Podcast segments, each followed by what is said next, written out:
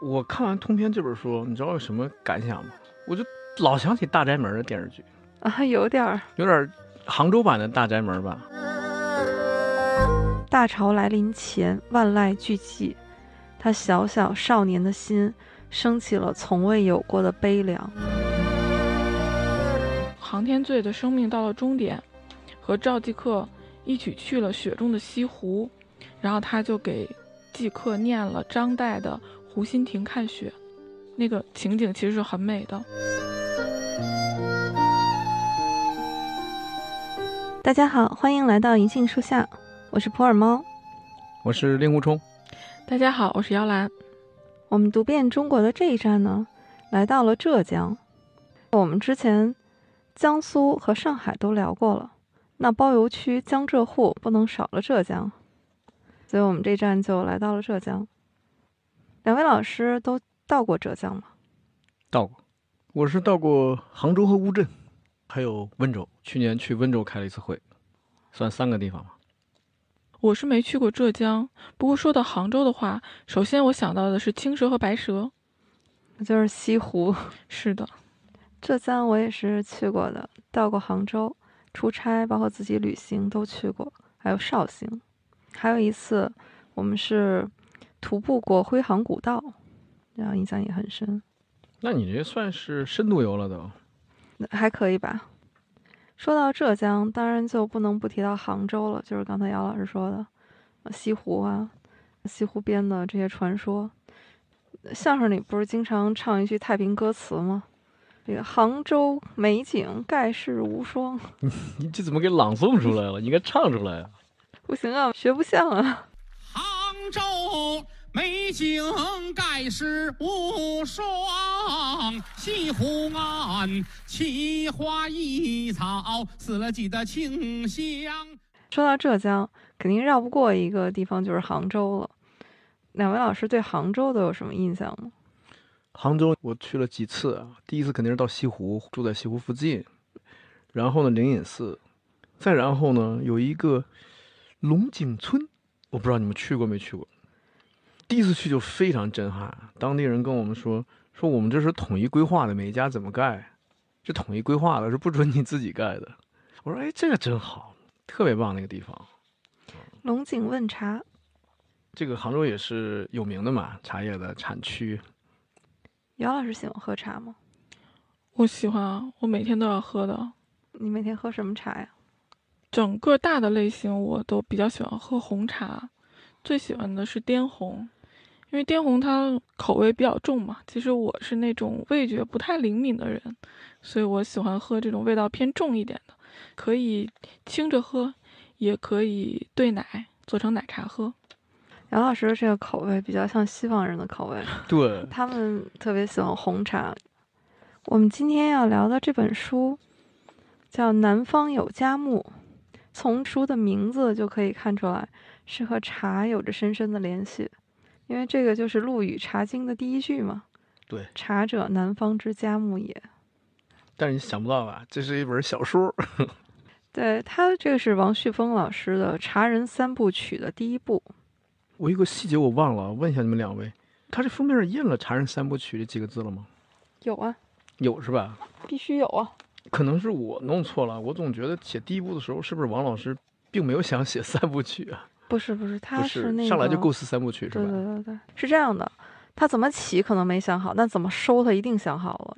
一九九八年，在杭州世贸中心召开首届中国国际茶博览交易会，有点像茶界的万博博览会吧，是在杭州，所以他一定是要写到那儿的。嗯哦，那是我这个浅漏了，我以为是写完第一本之后，觉得再写一个二和三，这样才成了 茶人三部曲。这部书呢，也是成就很高的，它也是毛奖作品，是获第五届茅盾文学奖。第五届应该不是这一本吧？应该还有。对，那一届也是明嗯珠璀璨，是我们非常熟悉的，嗯、比如阿来的《尘埃落定》，王安忆的《长恨歌》，嗯、都出在那一届。所以这个毛奖啊，我总觉得它也有大小年儿。你看有的年份啊，那个一提起那个书，啊，一说起来咱们都知道，而且基本上都读过。有的年份的书，可能咱们就读的就比较少了。所以，要是你是毛奖评委，有一届你就会空缺是吧？这届先甭选了，先等等。不是，那人家好几年才选那么一届呢，控不起啊。所以他也不是一部，我觉得这个挺好。这部《茶人三部曲》不光是毛奖的获奖作品啊，这部书还入选了新中国七十年七十部长篇小说典藏。哎，我觉得这七十部这个书单应该给到咱们那个爱书的朋友们。一个书单，然后另外也都能买得到。而且我们之前读遍中国的书里面呢，选的书有一些也收到了这个典藏集里面，比如《平凡的世界》。繁花，而且我看了一下我们的选题，就是以后要聊到的书呢，也有在这个里面呢。就干脆就照着这七十本聊得了，我觉得可以，是吧？我改名叫读遍典藏。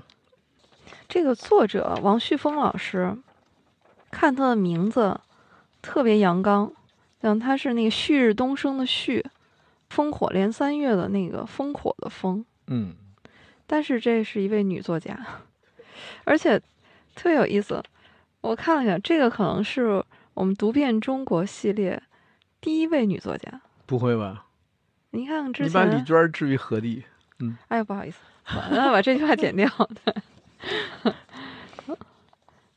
王旭峰老师大学学的是历史，哦，怪不得呢，嗯，怪不得这书里面很多历史事件啊、年代啊都非常清晰。而且他以前是在中国茶叶博物馆工作。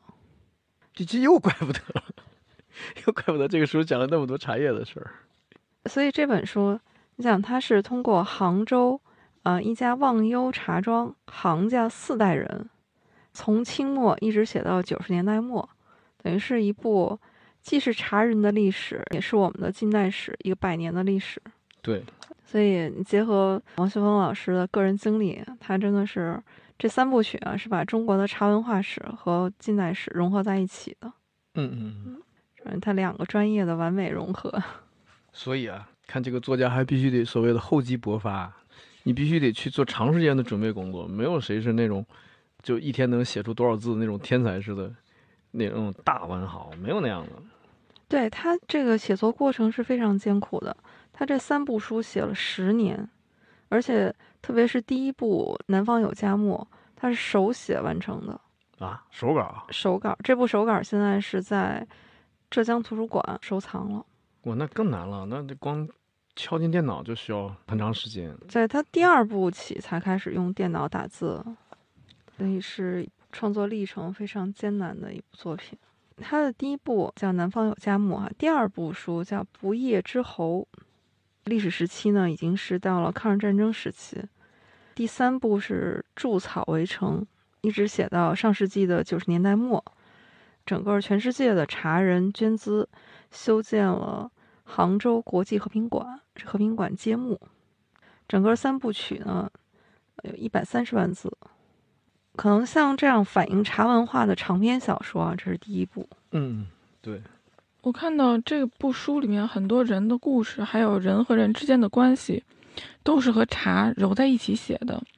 因为书里的人是围绕着忘忧茶庄，所以又不局限于喝茶。看作者写一个人怎么对待，包括制茶呀、储藏茶，还要怎么对待茶的生意，就能看出每个人不同的心性来。比如说书里面有一个叫吴生的人，他也是。所谓吃茶叶饭嘛，就是做这门生意，但他就就能干出来什么样的事儿呢？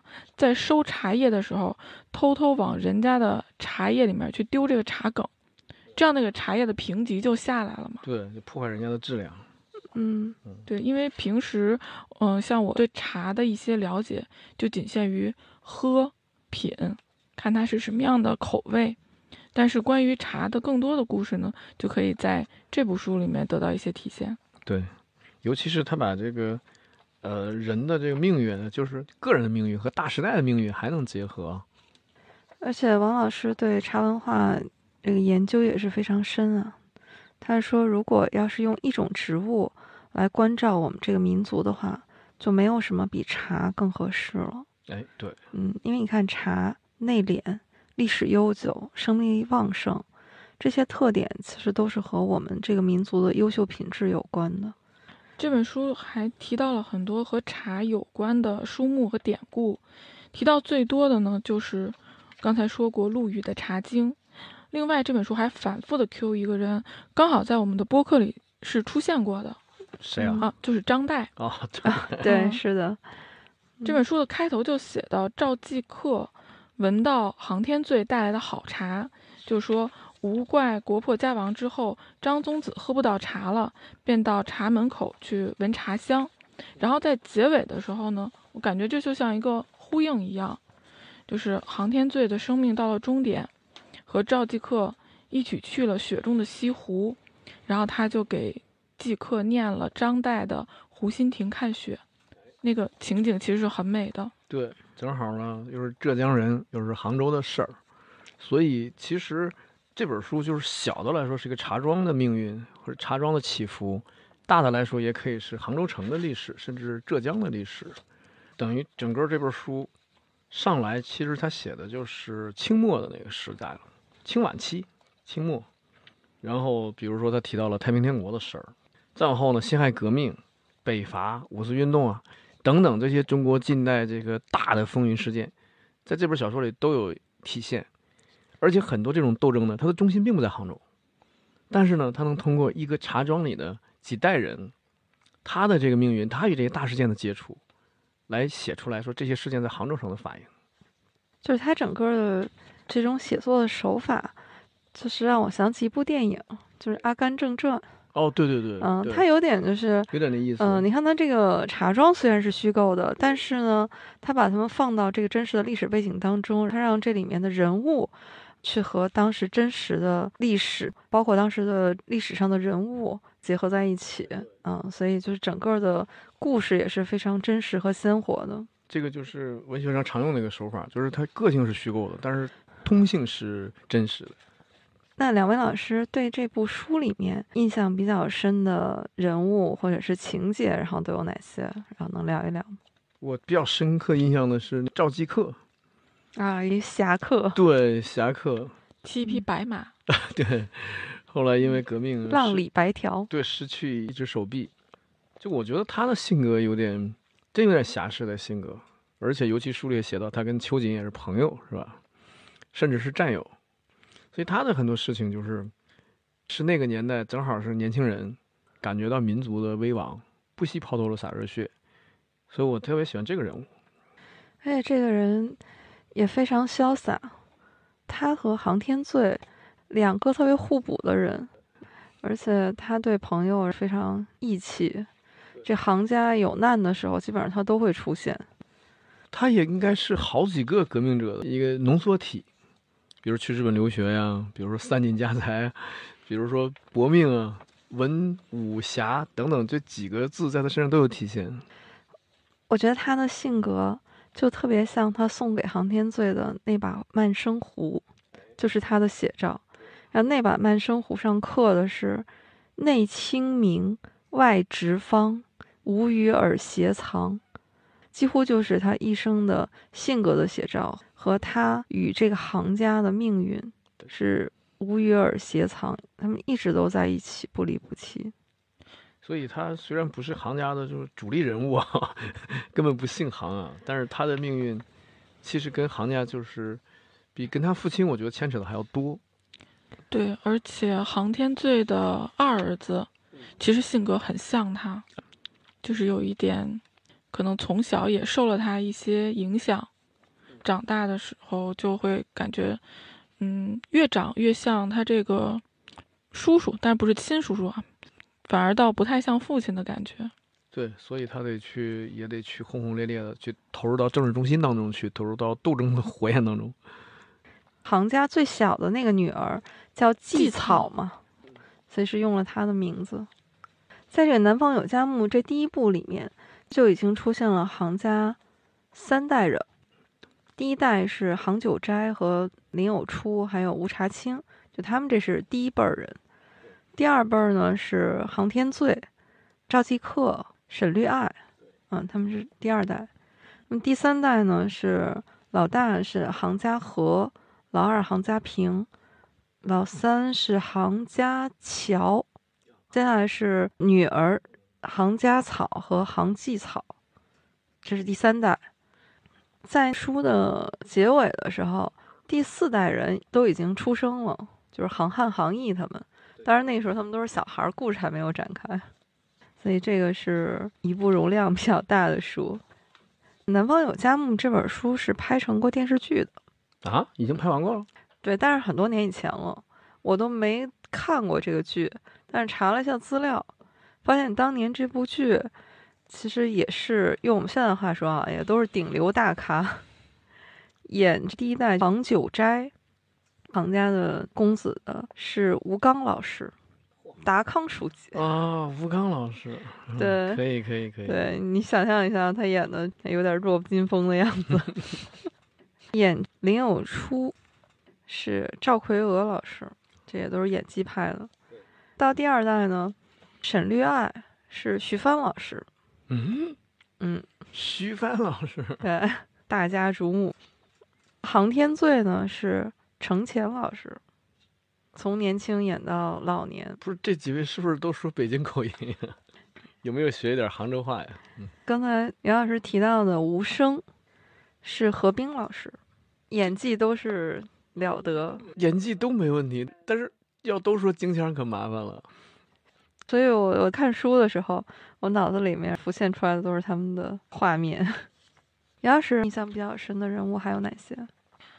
嗯，我印象最深的这个人物，他算是在第三代这里面出现的，但他其实出现的非常晚，也不是核心人物，是杭嘉禾的妻子方希龄。嗯，哦，嗯，我对他的名字倒是很有印象，对，西泠印社的西泠。这个人让我觉得印象很深的是，他是一个表象和内在差别非常大，嗯，但是呢，这个人又给我感觉很合理。书里面有一个关于他的比喻啊，书里面的比喻都挺有意思的。他先是说，大哥嘉禾的内心深处像一座情感的花园，但是方希林的内心最深处呢，是和父亲一样的执法官。他是一个看上去狂热、任性，甚至有一点神经质，实际上很有心机的这么一个人。然后又用了一个比喻说，在对待两兄弟的情感上，他是一只摇摆的钟。他这个人物我真的是喜欢不起来的，因为我能理解你，我能理解你，就是因为他大哥二弟的事儿吧。对过于现实，他其实喜欢的是家平，是老二，但是家里是安排的相亲，相亲对象是老大。他当时也是用他的方式表示了拒绝嘛，就往茶里面放花儿，放的是单数。他后来是去找家平去了，对，就一起革命去了。对，一起开茶馆儿，挺胡闹的。但是后来又回来了，其实是家平还是没有接受他，但这个时候呢，方家又觉得说必须得把她嫁到杭家，不然的话这他就没人要了。所以这个时候是嘉禾说：“那我必须娶她。”对，其实嘉禾喜欢的人也不是他，但是为了家族，为了这个方家的名誉吧，他是娶了方希龄的。所以最后嘉平有一段兄弟俩重逢的那个情节，对，然后并肩站在一起，最后嘉平和大哥说：“对不起，我不该把我不要的推给你。”读到那段的时候特别心酸。所以说这本书写的也其实也很现实。虽然这个事情就是从兄弟俩的恋爱和婚姻啊，可以说算是一个小悲剧，但是其实能看出来作者呀对我们这个社会观察的还是挺深入的。我们儒家社会家族是重于个人的，远远重于个人的。所以大哥就是嘉禾就觉得我作为这一代的顶梁柱，这一代的大哥，我必须为家族做出我应有的贡献和牺牲。这时候我要谈，我要轰轰烈烈的追求我自己的爱情，那个在那个年代是达不到的。对方小姐她挺有意思的，她看上去是那种轰轰烈烈追求爱情的人，但是她很快就会被现实的东西把她的头脑冷静下来，然后迅速的去选择对自己最有利的那个做法。她可以算是时代转折当中的女性吧，就是说她也有追求自我的感情的想法，但是又有屈从于世俗、屈从于家族的呃实际行动，就等于他是一个那个年代独有的那种矛盾体。对他身上就你会感觉非常的拧巴，但那种拧巴又很真实，我就觉得这个人物挺有意思的。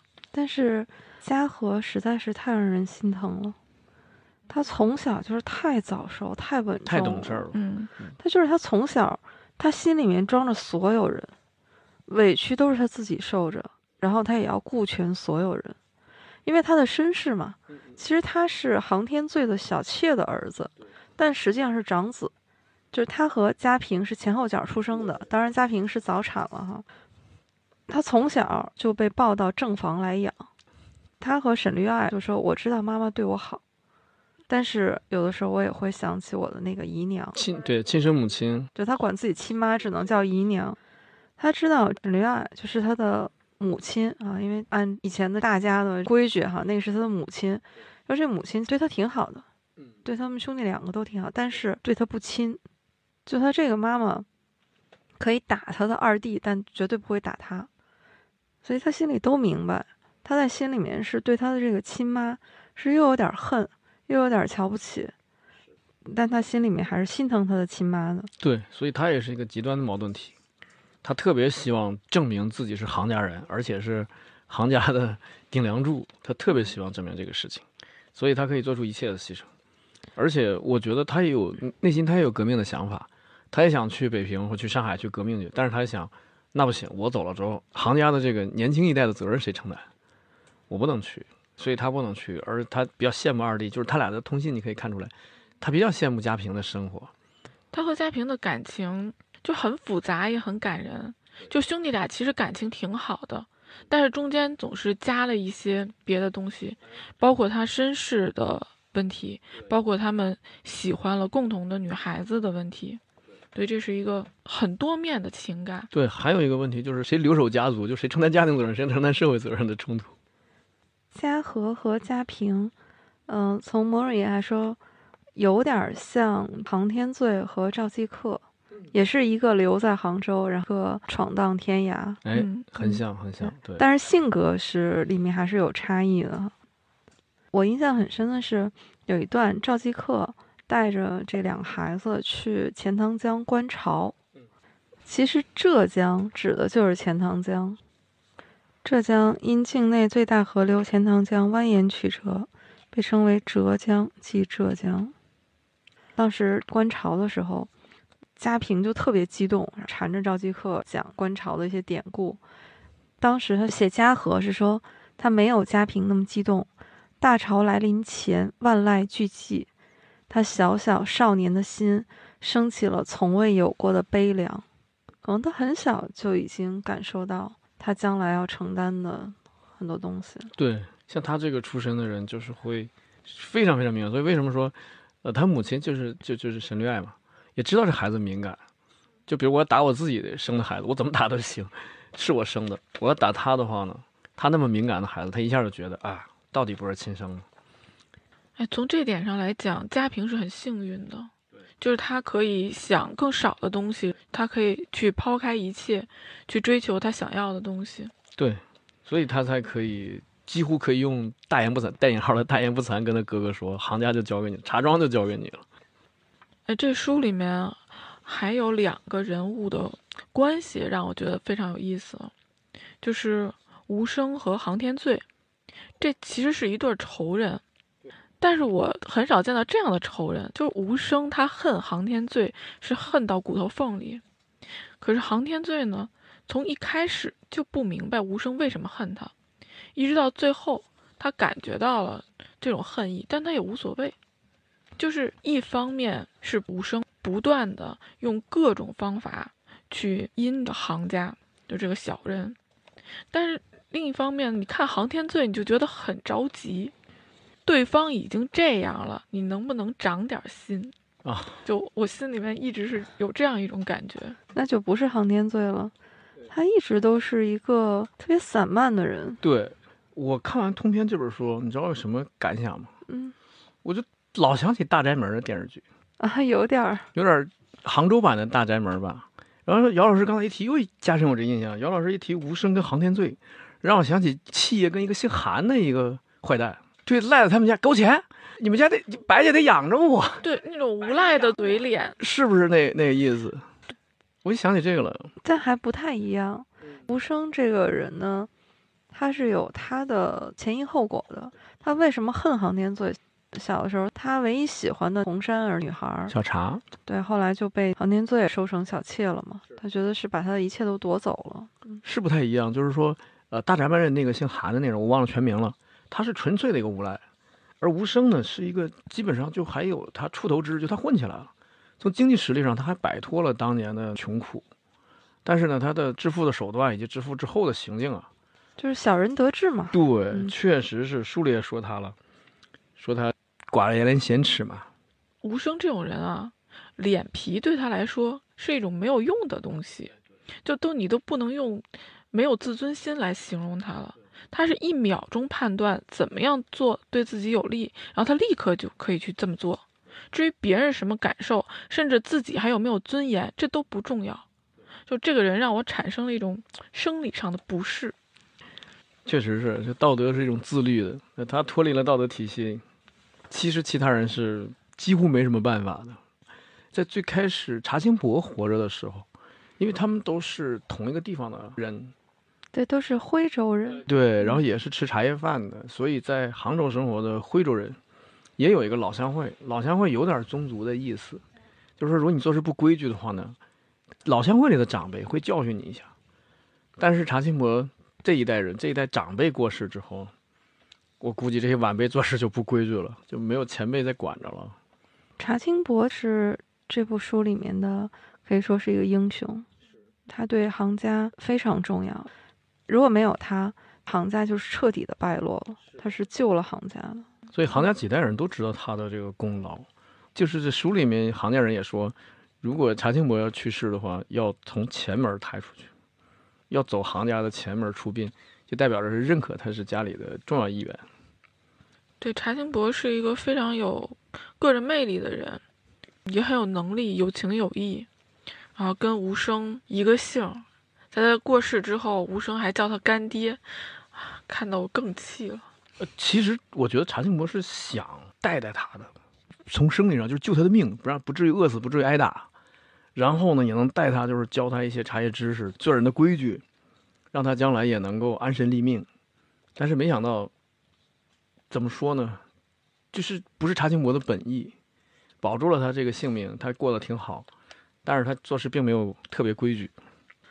查清博过世的那个场面，也是非常经典的一段，就是所有的人在那个情景下，有的真伤心，有的假伤心，有的是真中带假，有的是假里面藏着真，那一段也是很经典的一个描写。就像姚老师刚才说，在这样的一个葬礼上，就个人的态度能反映出他个人的人品以及他在茶叶行的身份的高低。就有些人一直记恨，就是说他是觊觎忘忧茶庄的，但是他就想着你一个徽州人，你在这支撑着什么劲儿啊？如果没有你的话，忘忧茶庄的茶叶呀、店铺啊、那个地呀、茶园呀，可能可能都归我了，可能有这些想法。在那个场景里面，无声是哭的最惨的一个，而航天罪是一个旁观者，他去观察这些人。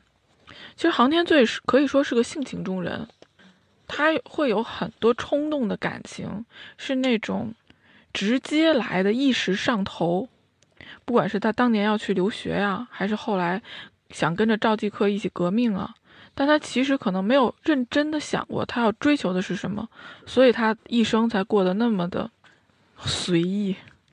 反正我个人觉得，他就有点就是说从小家庭条件不错，导致他从来没有为生活发过愁，没有犯过忧愁，所以这样的就是说白了像一个公子哥，他就在追求方面不会那么迫切，就是说我必须要达到什么样的一个目标，他始终没有，而且他是特别容易堕落，不行我就抽大烟得了。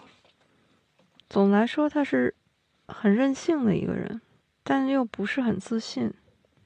这本书是一本说茶的书，其实茶对我们中国人也是非常重要的。你看，开门七件事儿，柴米油盐酱醋茶，就有一个茶，所以茶从来都不是一个高高在上的东西，它就是一个走入千家万户、天天离不开的。所以这部书呢，也是体现了王旭峰老师对茶文化的研究啊。在航天最小的时候，就写到杭九斋教儿子读茶的起源，就说到五羊买茶，那可是最早的对茶的记载了。最早最可靠的文字史料，而且是出自在西汉的宣帝年间。啊，当然这个不是一篇专门写茶的文章啊，或者一本专门写茶的书，也是无意当中留下来的。是说一个风流的儒生叫王褒，然后他写了一篇同约，就相当于是买仆人的合同，你这仆人都得做什么？干啥去？嗯嗯，这里面呢，呃，虽然是个合同，但也是文采斐然啊。写到的是说，烹图敬具，五羊买茶。因为那个时候茶的古字是荼，嗯，荼毒的荼。所以就是说，这个男仆他的任务就是买茶叶、煮茶叶，对吧？对，洗茶具。哎，日常的工作的一部分。这个五羊其实是现在的四川眉山那一带。哟，这里面可是出大文豪的地方。所以你看，在西汉的时候，连四川按说比较偏远的地方了，都已经有茶了。茶对中国来说相当之重要，所以王旭峰老师选择，当然茶也是他本专业啊，选择用茶来表示这个国家兴衰，呃，我觉得很好，因为这个茶与这个中国人的命运，甚至国家的命运都是连接在一起的。就你国家强盛的时候，你茶叶就啊，人家就夸你啊，中华之茶叶；你国家衰弱的时候，你比如说英国人也爱喝茶，但是我们在最衰弱的时候呢，英国的这所谓的学术界。就始终在研究说茶叶起源于印度。对，因为那个时候东印度公司最早是从咱们中国进口茶叶的，但是后来咱们把口岸都关闭了以后，它就只能是转到印度。他引种了一些茶叶，引种在印度的一个邦，叫阿萨姆邦，所以现在都动不动他就说他的红茶叫阿萨姆红茶，是这样来的。然后他也写文章，所谓的学术界也写文章说啊，原产地在印度，就等于我们在积贫积弱的时代，我们连自己。起源，我们连最早种茶的这样一个常识，我们都保留不住，都会被人拿走。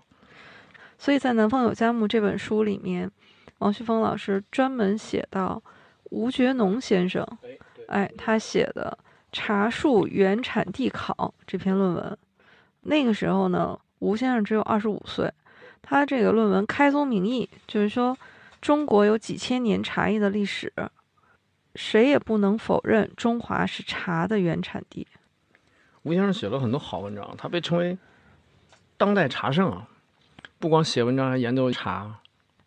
吴先生是当时在异国他乡嘛，非常孤独的在抗议，说一个衰败了的国家，什么都会被人掠夺，就掠夺之甚，说连生长于五国、长于五地的植物，都会被无端的改变国籍。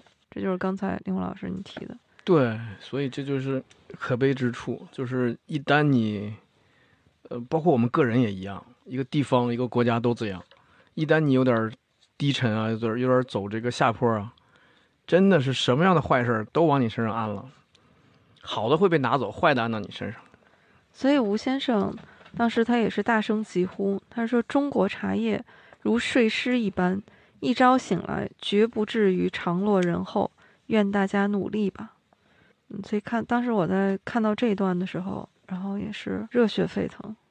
爱国就是你本岗位上也能爱国呀，研究茶叶也能吧？你看吴先生，他就写文章说茶叶原产地是我们中国，然后我们自己会把茶做得更好，这本身就是一种很好的爱国呀。说到对茶的重视，孙中山先生对茶叶就非常重视。他专门在《建国方略实业计划粮食工业》这章里面，专门写到了茶叶。说茶叶的种植和制造呢，本来是中国最重要的工业，但是现在中国的茶叶的商业是被印度和日本所代替了。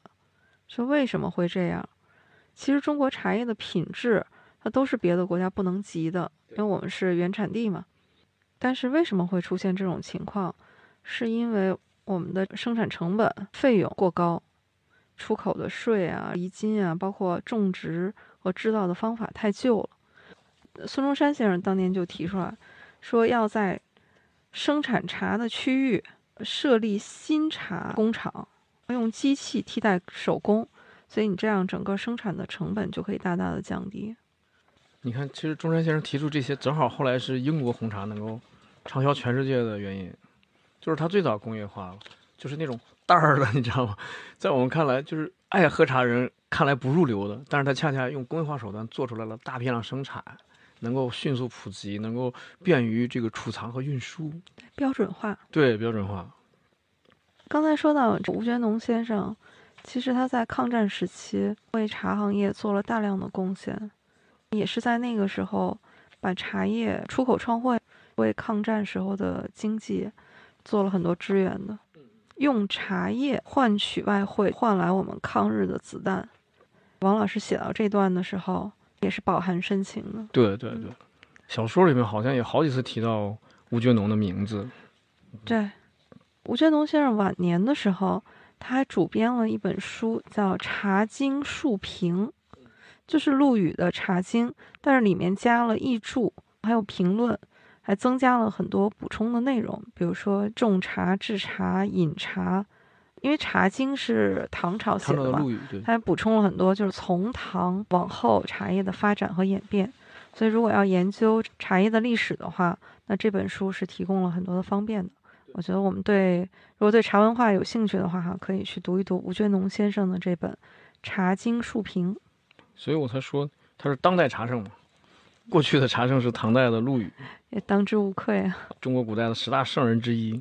那当代茶圣就是吴觉农先生，他就觉得说，从唐代到现在又有又一千年了嘛，对，一千年这个茶也该丰富一下了，在这个原作《茶经》的这个基础之上，啊，对它进行翻译啊，对它进行增加。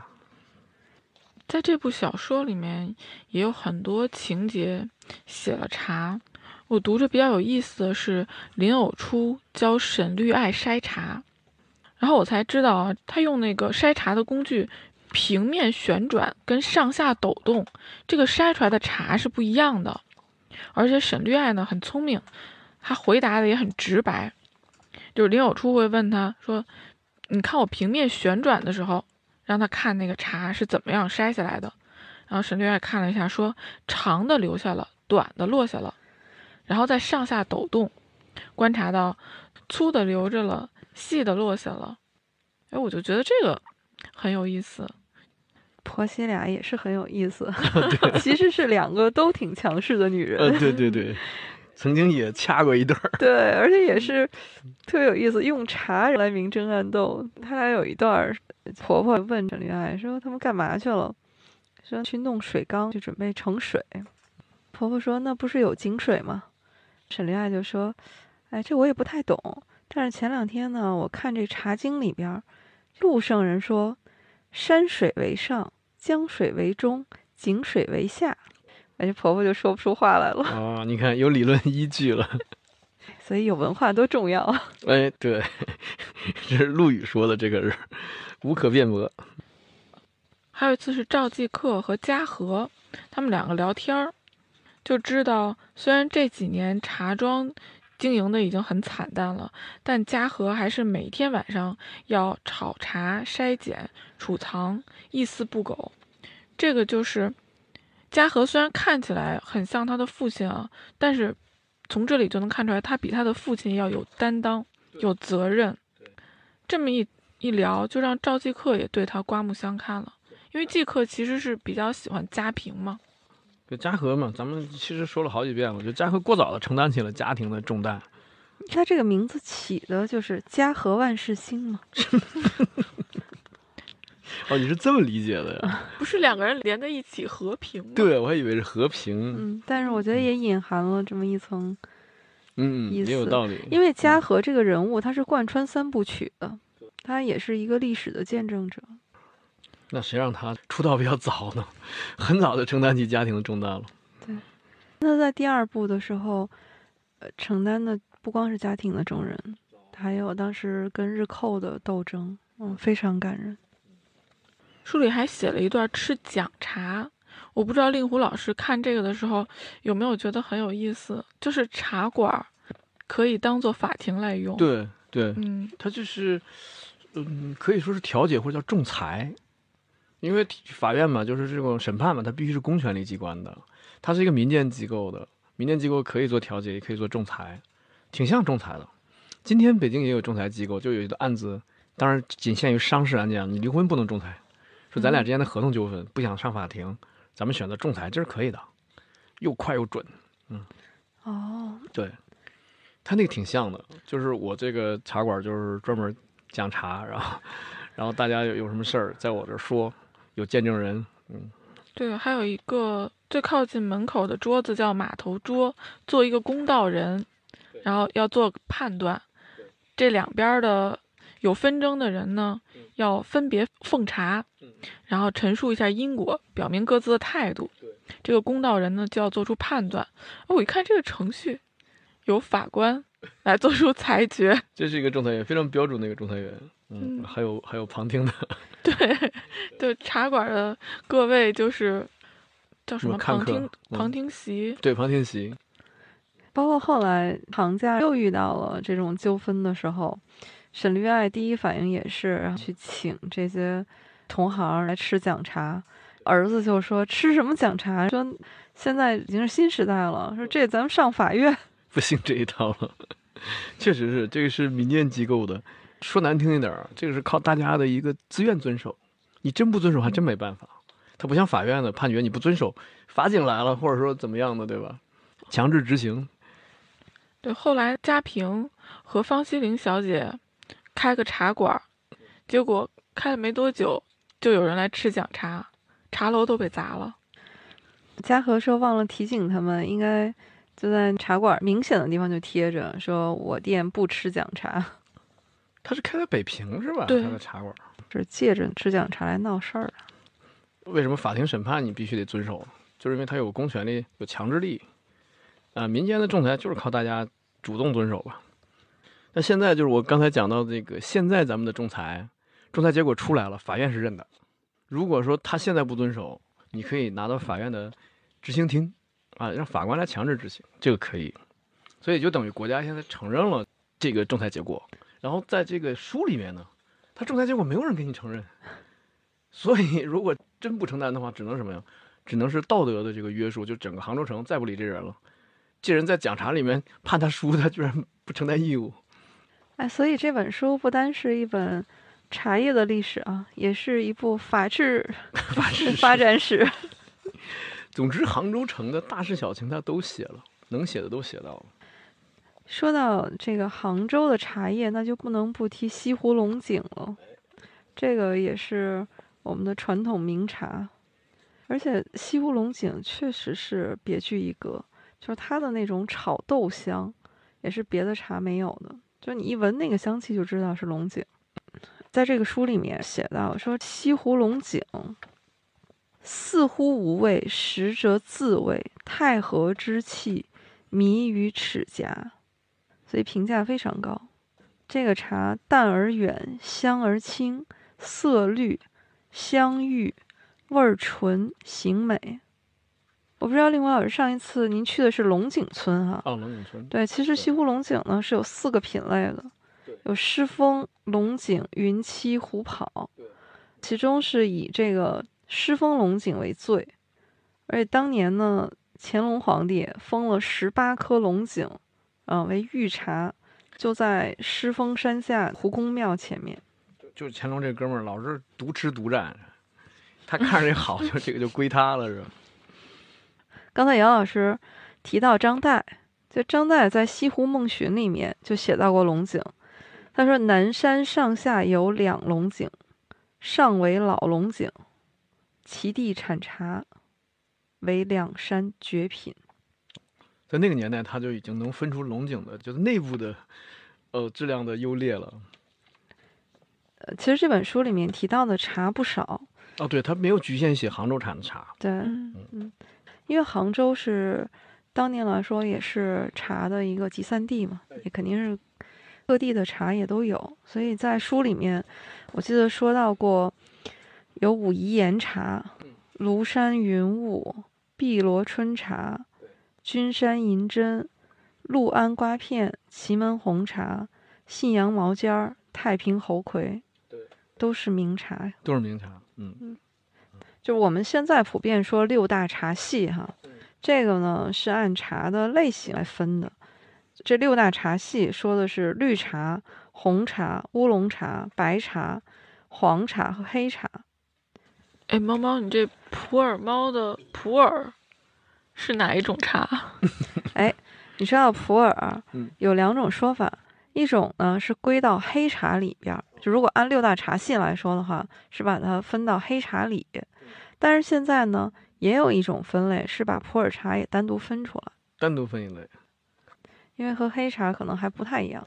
黑茶很多说的是湖南那边产的一种茶啊，黑茶。湖南是哪里？安化还是哪里啊？这个分类是不是大致是按照茶汤的颜色来分？对，也是有这个茶的工艺在里面。对，嗯，所以英国人一度以为绿茶和红茶是两种茶树，后来等于是派了间谍来窃取我们的制茶工艺，嗨，嗯、才弄明白其实 多看看我们中央七农业频道。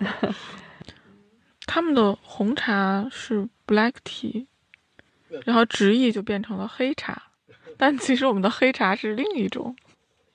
为什么说茶的历史就源远流长？你发现我们读的很多诗里面都离不开茶。我们语文课本里面啊，《琵琶行》：“商人重利轻离别，前月浮梁买茶去。”啊，对，这个是在唐朝嘛，像白居易的《琵琶行》。令狐老师，我考考您，你知道这个浮梁在什么地方吗？我还真知道，我还去过，哎，我开车去的。我有一年在哪呢？在安徽池州开会，我是从北京开车去池州，结果会特无聊。当时用手机一查地图，哎，离景德镇特别近，哎，从池州开车，偷偷的去景德镇住了一晚。第二天会议早上给我们打电话说，今天上午要点名，我们第二天早晨六点离开景德镇，然后在整个城市的小城还没有苏醒呢，就大家还没有起来上班呢，好不容易找了个早点摊子吃了一口，开车猛啊冲回池州，就赶上早点名了。所以浮梁就是景德镇，对，是在江西的东北部，就是现在景德镇那片儿。对，景德镇的路灯都是瓷的，特别有意思。而且在唐朝的时候，就有很多诗家专门写茶的诗，也是非常有名。像这个元稹，就不愧是才子，他为茶写了一首特别有名的宝塔体的这个诗。宝塔体，对，就是这个诗啊，就就就是写出来像金字塔似的，是吧？这个诗也特别美，说茶香叶嫩芽，牧诗客爱僧家。诗家爱茶，这个僧家也爱茶。这部书里面也提到，说他们最后去这个为了去参加万国博览会嘛，特地去一座山上，是一个寺庙，等于是这个僧人有好茶，炒的茶。但是最有名的可能还是卢仝的那一首，把茶写的那真是喝完了以后你都要成仙。他就写的就是从一碗到七碗嘛，一碗喉吻润，两碗破孤闷，一碗你润润嗓，两碗喝完了你就不孤单了。对，三碗不过冈，有这个吧？我 这真没有，哦这没有啊，哦对，那是 酒，人家说。是三碗搜枯肠，唯有文字五千卷，就是你喝喝完以后好做文章啊。哦，令狐老师，这叫以酒代茶。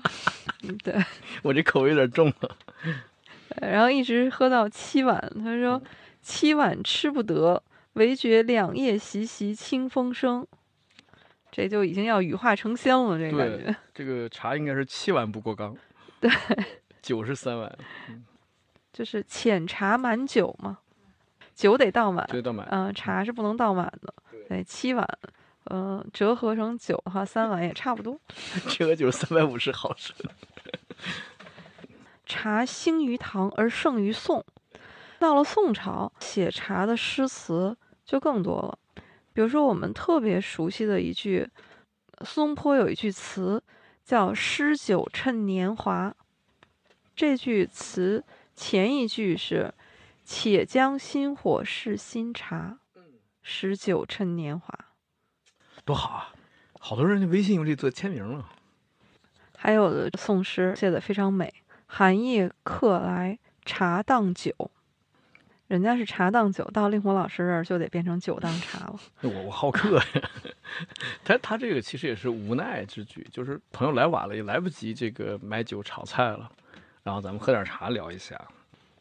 但他还是有文人的这个风雅在里哎，面。对对对，说到所有写茶的诗词里面，可能我印象最深的嗯是到清朝、这个纳兰容若的一首，它其中一句是“赌书消得泼茶香，当时只道是寻常对，这是宋以后第一人啊！宋以后写词这是最高人了。”。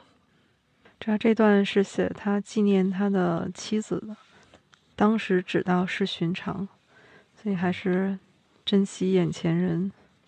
在书里面有一样东西是一个非常重要的道具，贯穿了这本书的始终，就是那把慢生壶。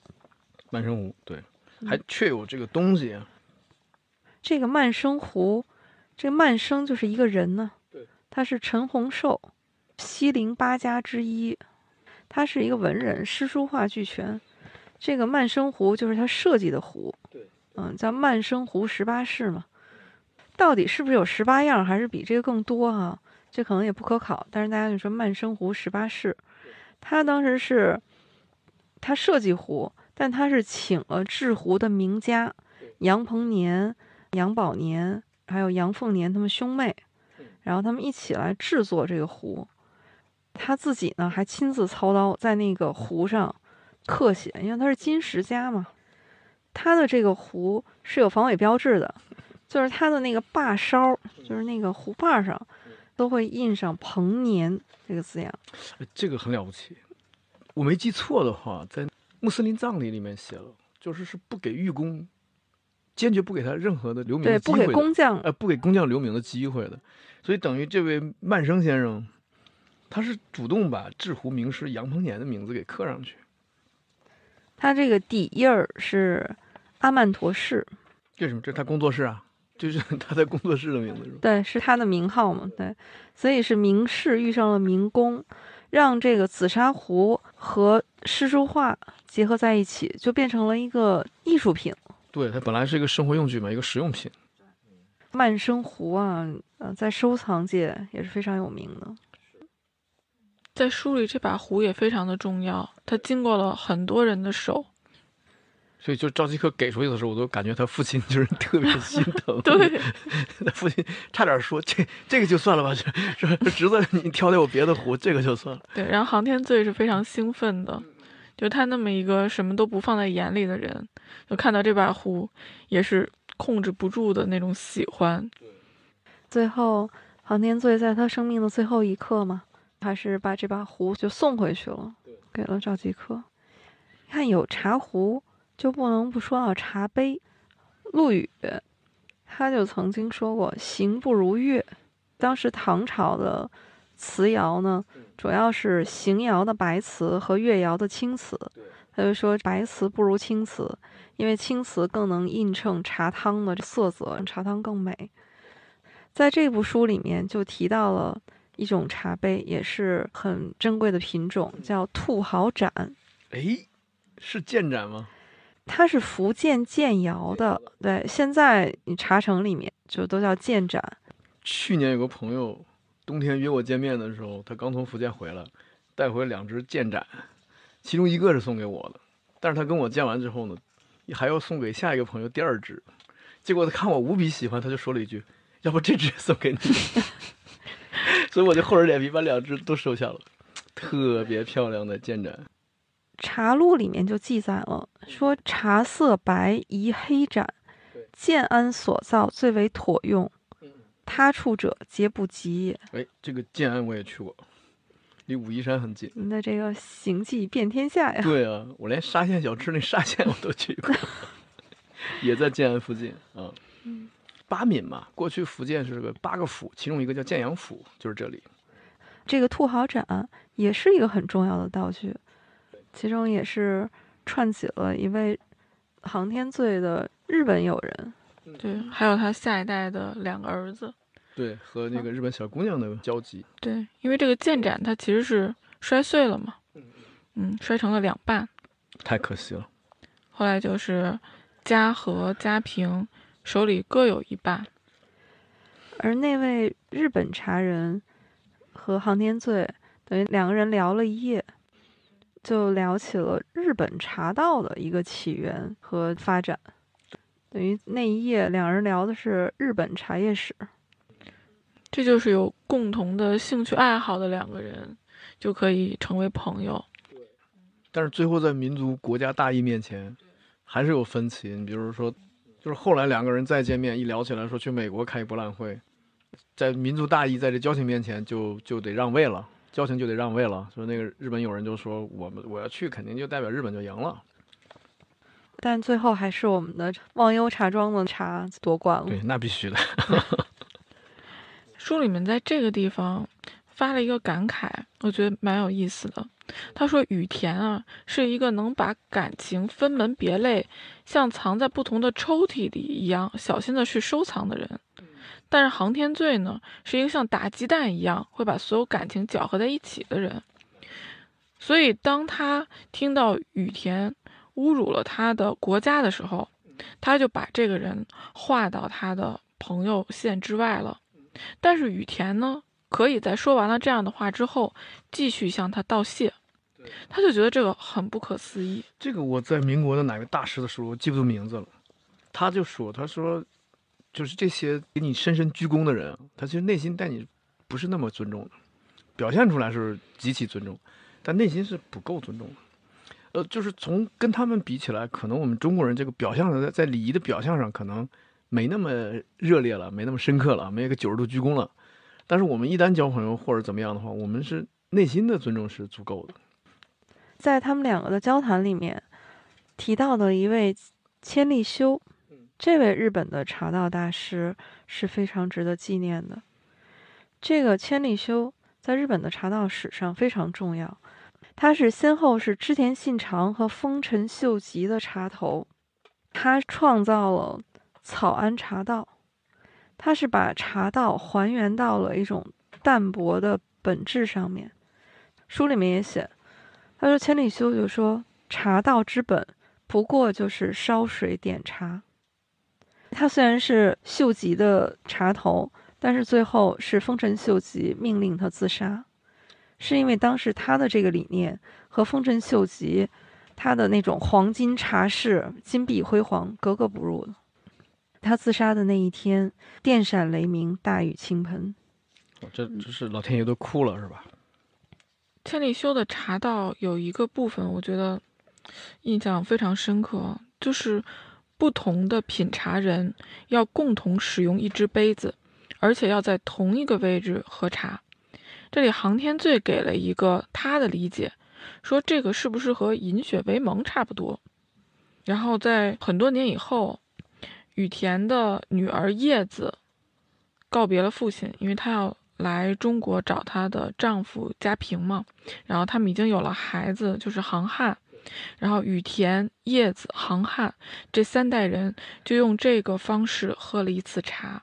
就是在杯子同一处喝茶，然后从此告别。我这个地方看的也是很感慨，就是那种亲情是非常的隐忍。叶子就是嘉禾和嘉平两个人都喜欢的那个日本女孩子。他们小的时候三个人还在一起，在杭家一起生活了一段时间。叶子呢，那个时候也干了一件特别有意思的事儿，他把茶叶。打成小包装，包在莲花的花蕊里面，然后把那个莲花花瓣合上。这样的话，等过了一夜，把这个茶再取出来，就染上了荷花的香气啊，茶性易染。对这段儿，我觉得王旭峰老师应该也是博览群书哈。他这一段其实是从《浮生六记》里面来的，嗯，是学的《浮生六记》。就早有这种做法了，是吧？对，《浮生六记》里面芸娘就是这么做的，很有传承的一个小细节。嗯嗯，这部书里面还有一个细节，我不知道两位老师有没有注意到哈，就是他提到一副对子：“小住为家，且吃了赵州茶去，约归可缓，视同歌陌上花来。这个对子有点印象，不过这里面说的赵州茶是怎么回事儿？这个赵州茶其实是禅宗里面的一段公案。这个赵州是一个和尚，是赵州禅师。唐代赵州从申禅师，他在赵州的禅院，就当时叫观音院，在里面做住持。呃，有两个僧人从远道而来，就向赵州禅师请教，说如何是禅。赵州禅师就问其中一个说：“你以前来过吗？”那人说：“我没来过。”禅师就说：“吃茶去。”问另外一个僧人说：“你来过吗？”这个僧人说：“我来过。”禅师说：“吃茶去。”两个人甭管来没来过，都是这一句说：“吃茶去。”引领这两个僧人来的监院啊，就很好奇，就问说：“禅师，这怎么来过的你让他吃茶去，没来过的你也让他吃茶去？”禅师呢就说：“你也吃茶去。”对，这个故事在禅宗里面特别有影响力，学禅的人对这个特别熟悉。所以为什么说茶禅一味？如果我没理解错的话，禅师的意思是说，你向我请教禅是没有用的，你自己去悟。所以不管是谁，你来没来过，不管问我什么问题，我都可以用吃茶去来答复你。这个反正我也没有悟出来，嗯、只是知道这个故事。但是这个观音院啊，就是现在河北赵县的柏林禅寺，就在赵州桥的旁边。很有名的，嗯，这个很有名的，嗯，是。所以大家如果对这个感兴趣的话，可以春天的时候去赵县看一看赵州桥。赵县的梨花非常美，可以到这个柏林禅寺去看一看。这本书真的是啊，光第一部这个所谓茶人三部曲，光第一部就如此大的信息量啊，嗯，是的，我们今天还是时间所限啊，也就是挑了一些可能我们印象比较深的来聊了聊。这本书里还有大量的细节，我们是没有展开的。也没法展开了，因为展开的话，咱们得讲得聊十几个小时，我觉得。是的，这还只是第一部，嗯，后面还有两部。对，不过，哎，我我不知道两位能不能允许我，我说一点我不太喜欢的地方，行吗？啊，太可以了！这里面我其实也有一些，是吧？嗯 那我们嗯说点嗯白璧微瑕是吧？咱们稍微说一点，我我是觉得王老师把这个跟杭州沾边了，稍微沾一点边了，全给写上了。你包括红衣大师是天津人嘛，确实在杭州工作过，然后他实在没得写，他就写红衣工作过的那个学校，嘉禾还是谁上的是那个那个学校，所以我就觉得人物有点过多，有些人物他其实不必要出现，但就因为他跟杭州有关系，所以就把它写进去了。所以这本书能代表杭州呀。对，就是嗯我我的意思是不用这样代表吧，不用就是说全代表。你比如说秋瑾出现，我觉得还是挺合适的，又是浙江人，然后又是女侠啊，革命者，所以那个写赵继科跟他曾经共同战斗过，挺好。但是像红衣这样的，就是就红衣工作过的，这，呃，就给人感觉就是这个这个人物上这学校就是为了出现，就因为这个学校是红衣在那工作，这本书里有一些段落，我也有这种感觉，是吧？好像是为了呃出现一下这个，我就不我就不得提到他啊、对我就我得找一线索提到他。对，一定要安排这么一段，有点像植入广告的感觉了。还有一个问题就是，小说能不能用来讲知识？这是个问题吧？因为你讲了这么多茶叶的知识，我看过一些作家的东西，比如这个作家想炫耀一个知识点，他就这一个知识点，他想出构思出一个故事，然后慢慢把这知识点讲给你了，而不是大段大段的抛开情节去讲知识。因为它不是论文，它不是学术期刊，不是论文，不是专注，就是这个小说。所以我我不懂啊，我也不会写小说，但是我觉得用小说来讲知识，这点我觉得有些地方让我觉得还是挺有意思的，就是我也会看，因为它跟情节会结合的非常的巧妙。但有些地方就是升讲的时候会稍微有一点是吧？着急，是不是？是不是？就是说你读了一段之后说这跟情节有什么关对，系？就我想我想先看情节，就会有这种感觉。对吧？就像我们脱口秀表演，有的演员咱说难听一点，讲冷了之后说你为什么讲的没笑点呀？他说我有知识点呀，我教了大家很多知识。那这个点在我想来，就是小说是可以讲知识的，但是你要结合的非常的巧妙。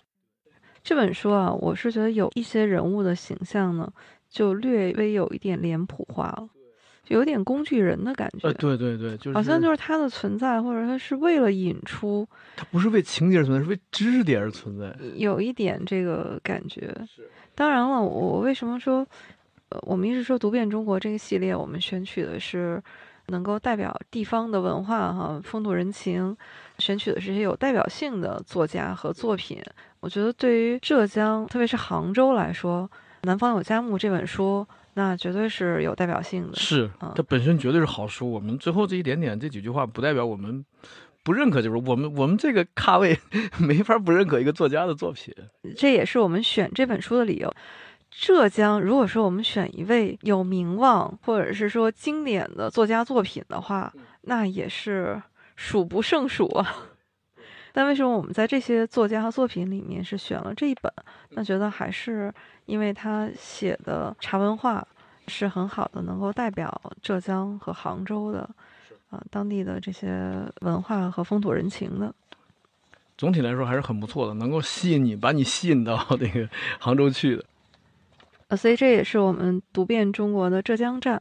我们今天读了《南方有佳木》这本书，王旭峰老师他对茶文化是很有研究的。呃，他还专门写了一本《爱茶者说》，专门写他对茶文化研究的一本散文集吧。可以可以，嗯对，所以有兴趣的话，大家也可以找一下王老师的这本书哈，也来和《茶人三部曲》是一个很好的印证。好的，那我们今天就先聊到这里。好的，感谢大家，谢谢谢嗯谢，谢谢，嗯，拜拜。拜拜。嗯，拜拜。他跨着飞马去远方，不留任何念想。这世界一如既往，处处充满悲伤。没走过仅有的小巷，这思念总是长。无奈渐渐脱下。